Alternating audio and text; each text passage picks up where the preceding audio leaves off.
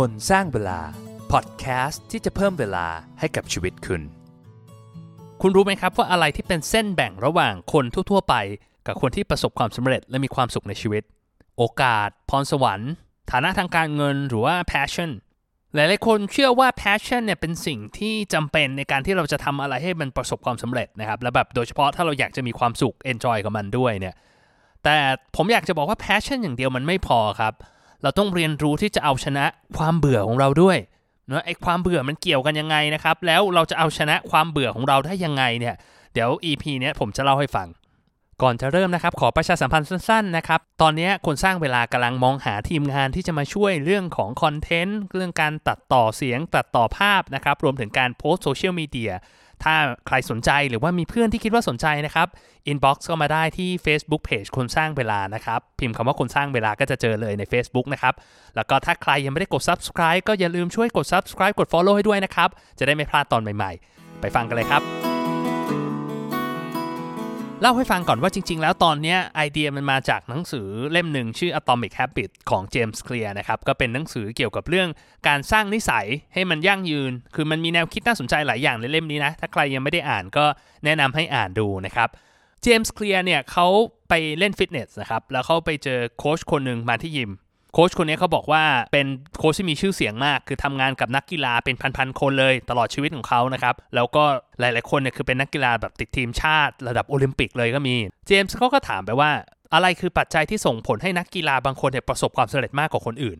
โค้ชคนนี้ก็ตอบคำตอบที่เราพอจะรู้กันอยู่แล้วแหละ ก็คือเรื่องของกรรมพันธุ์เรื่องของโชค เรื่องของพรสวรรค์นะครับแต่มีปัจจัยอยู่ข้อหนึ่งที่พอตอบมาแล้วเนี่ยเจมส์เคลียร์รู้สึกว่าเฮ้ย ประหลาดใจมากนะครับโค้ชคนนี้บอกว่าปัจจัยที่สำคัญที่สุดปัจจัยหนึ่งในการที่จะส่งผลให้นักกีฬาคนหนึ่งเนี่ยประสบความสำเร็จระดับทีมชาติหรือระดับโอลิมปิกเนี่ยก็คือว่าความสามารถในการที่จะเอาชนะความเบื่อ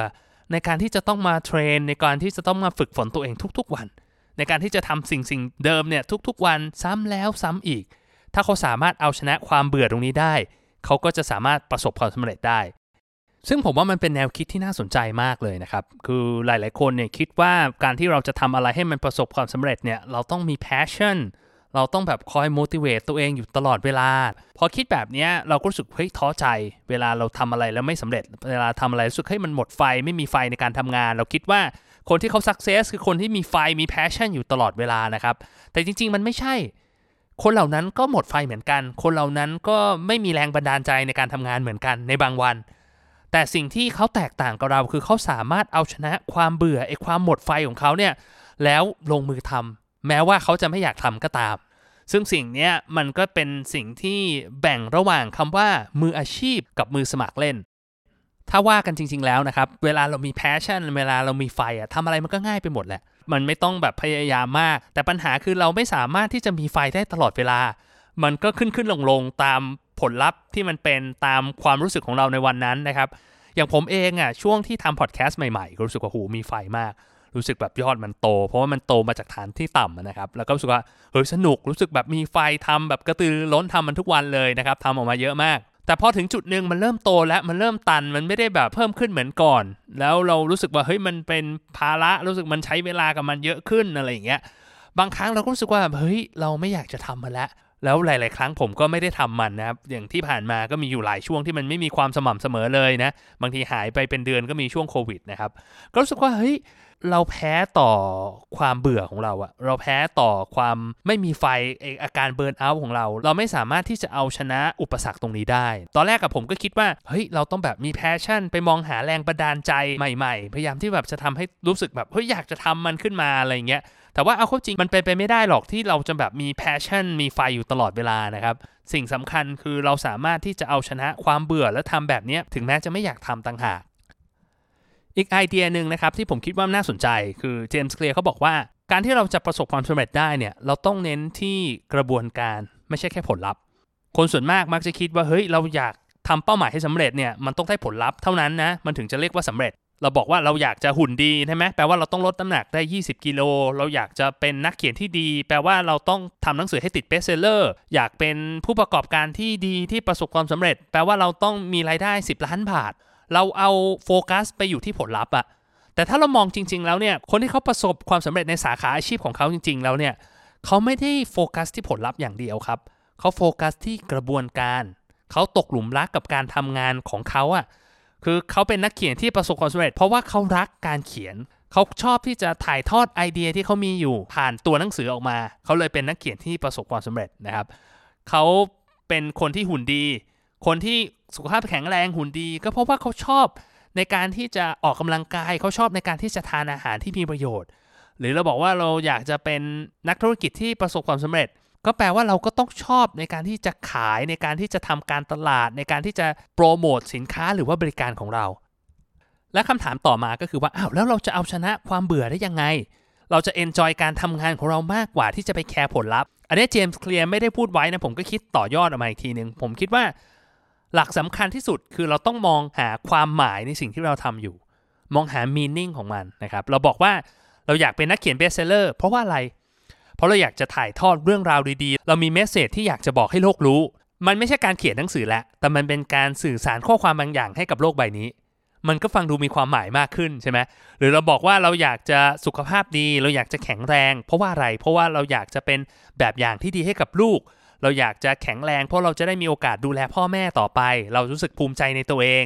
สิ่งเหล่านี้มันก็จะทำให้เรามองหาความหมายแล้วเรา enjoy กับการทำงานของเราในแต่ละวันได้มากขึ้น อีกวิธีหนึ่งที่สามารถช่วยให้เราเอาชนะความเบื่อตรงนี้ได้ ก็คือการ keep track การทำงานของเราอาจจะไม่ต้องจดละเอียดนะ เช่นแบบเฮ้ยแต่ละวันทำอะไรบ้างทำ time tracking ละเอียดเหมือนอย่างที่ผมพูดไว้ใน episode ต้นๆนะครับ มันคือไม่ต้องทำขนาดนั้น แต่อย่างน้อยที่สุดเรา keep track การทำงานของเราอะเช่นว่า อาทิตย์นี้เราออกกำลังกายไปแล้ว 3 ครั้งอะไรเงี้ยเราจะแบบโอ้เย่เราทำไปแล้วตั้ง 3 ครั้งนะอ่ามีอะไรให้แบบเราภูมิใจรู้สึกแบบภาคภูมิใจกับสิ่งที่เราทำไปนะครับหรือเราบอกว่าเฮ้ยวันนี้เราเขียนหนังสือได้ทั้งสองหน้าแน่อีกไม่กี่เดือนก็ครบเล่มแล้วนะ หรือเราบอกว่าวันนี้เราโทรหาลูกค้าทั้ง 10 คนแน่อาจจะยังไม่มีใครซื้อแต่อย่างน้อยก็มีคนสนใจสินค้าเราสุดท้ายเราอาจจะได้ยอดขายมาจากตรงนี้บ้างนะไม่มากก็น้อยอะไรอย่างเงี้ย เราสามารถจะโฟกัสกับ action ของเรานะครับ พอเราเหมือนกับ celebrate success ของเรา เราฉลองความสำเร็จของเราเนี่ย เราก็ยิ่งอยากจะลงมือทำอยากจะทำมันให้มากขึ้น อีกอย่างหนึ่งที่ช่วยได้ก็คือการทำให้มันสนุกขึ้น เช่นเราบอกว่าเราอยากออกไปวิ่งใช่ไหมก็อาจจะฟังเพลง ฟังพอดแคสต์ไปด้วย หรือเราบอกว่าเราอยากจะเขียนหนังสือ เราก็อาจจะไปเขียนในที่ที่แบบวิวดีๆ จุดเทียนหอมๆอะไรเงี้ยเพื่อสร้างบรรยากาศให้เรา enjoy กับการทำงานมากขึ้น แต่ถ้าสุดท้ายแล้วนะครับ ถ้าเราแบบเฮ้ยเราทำแล้วมันไม่ work เลยอะเราไม่สามารถที่จะตกหลุมรักกับกระบวนการหรือว่าการทำ activity นี้ได้เลยนะมันก็อาจจะเป็นสัญญาณบอกอะไรเราบางอย่างนะครับว่าเฮ้ยจริง ๆ แล้วไอ้สิ่งนี้มันอาจจะไม่ใช่ passion ของเราก็ได้นะ มันอาจจะไม่ใช่สิ่งที่เราอยากจะทำมันจริง ๆ เพราะในที่สุดแล้วนะครับถึงแม้เราจะชอบผลลัพธ์ของมันแค่ไหนอะแต่ถ้าเราไม่ enjoy เราไม่สนุกกับกระบวนการการทำมันอะผมคิดว่ามันก็ไม่มีประโยชน์นะครับคือหลายๆคนบอกว่า อยากจะประสบความสำเร็จทางการเงินนะมี port 10 ล้านร้อยล้านนะครับ แต่ถ้าเราแบบไม่ได้ enjoy กับการมานั่งเลือกหุ้นรายตัวในการที่จะแบบมาศึกษาหุ้นเพื่อหาเงินเยอะๆ อย่างเงี้ย ผมว่ามันก็อาจจะไม่คุ้มที่เราจะต้องมานั่งทำอะไรที่มันฝืนใจตัวเอง สุดท้ายแล้วมีเงินไปแล้วแล้วจะยังไงเหรออะไรเงี้ยเราก็ไม่ได้มีความสุขระหว่างทางถูกไหมครับ ที่มันน่าสนใจคือพอเราไม่ enjoy กับมันนะเราก็ทำมันได้ไม่ยั่งยืนน่ะโอกาสที่เราจะประสบความสำเร็จมันก็น้อยลง สู้เราเอาเวลาไปทำในสิ่งที่เราแบบมี passion เราสนุกกับมันดีกว่านะครับโอกาสความสำเร็จมันก็จะสูงกว่าด้วยในขณะเดียวกัน แล้วก็ enjoy ชีวิตในแต่ละวันของเรามันก็มีความหมายอะเพราะเราได้ทำอะไรที่เรามีความสุข ไม่ว่าผลลัพธ์มันจะเป็นยังไงอย่างน้อยที่สุดเรามีเรื่องดีๆ ให้เราได้เก็บไว้ในความทรงจำของเรานะครับในแต่ละวัน สุดท้ายแล้วนะครับผมอยากจะบอกว่า ถ้าเราอยากจะประสบความสำเร็จ ไม่ว่าจะด้านไหนในชีวิตนะครับ แล้วก็มีชีวิตที่มีความสุข เราจะรอให้มันมี passion ก่อนไม่ได้อะ passion มันไม่พอ ถ้าเรามัวแต่บอกกับตัวเองว่าเฮ้ยวันนี้ไม่มีอารมณ์ทำแล้วก็ไม่ทำแบบนี้ระยะเวลาที่จะไปสู่ความสำเร็จในชีวิตของเราเนี่ยมันก็จะยาวขึ้น เผลอๆเราจะไปไม่ถึงด้วยซ้ำนะครับ เพราะฉะนั้นเนี่ยผมอยากจะบอกว่าแม้ว่าเราจะไม่รู้สึกอยากจะทำมัน ไม่ว่าจะเบื่องานหรือเบื่อชีวิตแค่ไหนนะครับ วิธีที่ดีที่สุดคือเราก็ต้องมุ่งมั่นนะครับ commit กับมัน แล้วก็ลงมือทำทันทีนะทำให้ต่อเนื่อง มองหาความหมายของมัน มองหาสิ่งดีๆ ที่ได้มาจากการลงมือทำพอเรามีความสุขกับมันเราก็จะสามารถทำมันได้ต่อเนื่อง รู้ตัวอีกทีนะครับ เราอาจจะประสบความสำเร็จไปแล้วก็ได้ หวังว่าทุกท่านจะประสบความสำเร็จในสิ่งที่ท่านเลือกที่จะทำอยู่นะ แล้วขอเป็นกำลังใจให้กับทุกคนนะครับ ถ้าชอบ episode ดีๆแบบนี้นะ ก็อย่าลืมช่วยแชร์ให้เพื่อนแชร์ให้คนรู้จักคนรู้ใจฟังด้วยนะครับ จะได้สร้างแรงบันดาลใจให้กับกันและกัน แล้วพบกันใหม่นะครับ กับคนสร้างเวลาสวัสดีครับ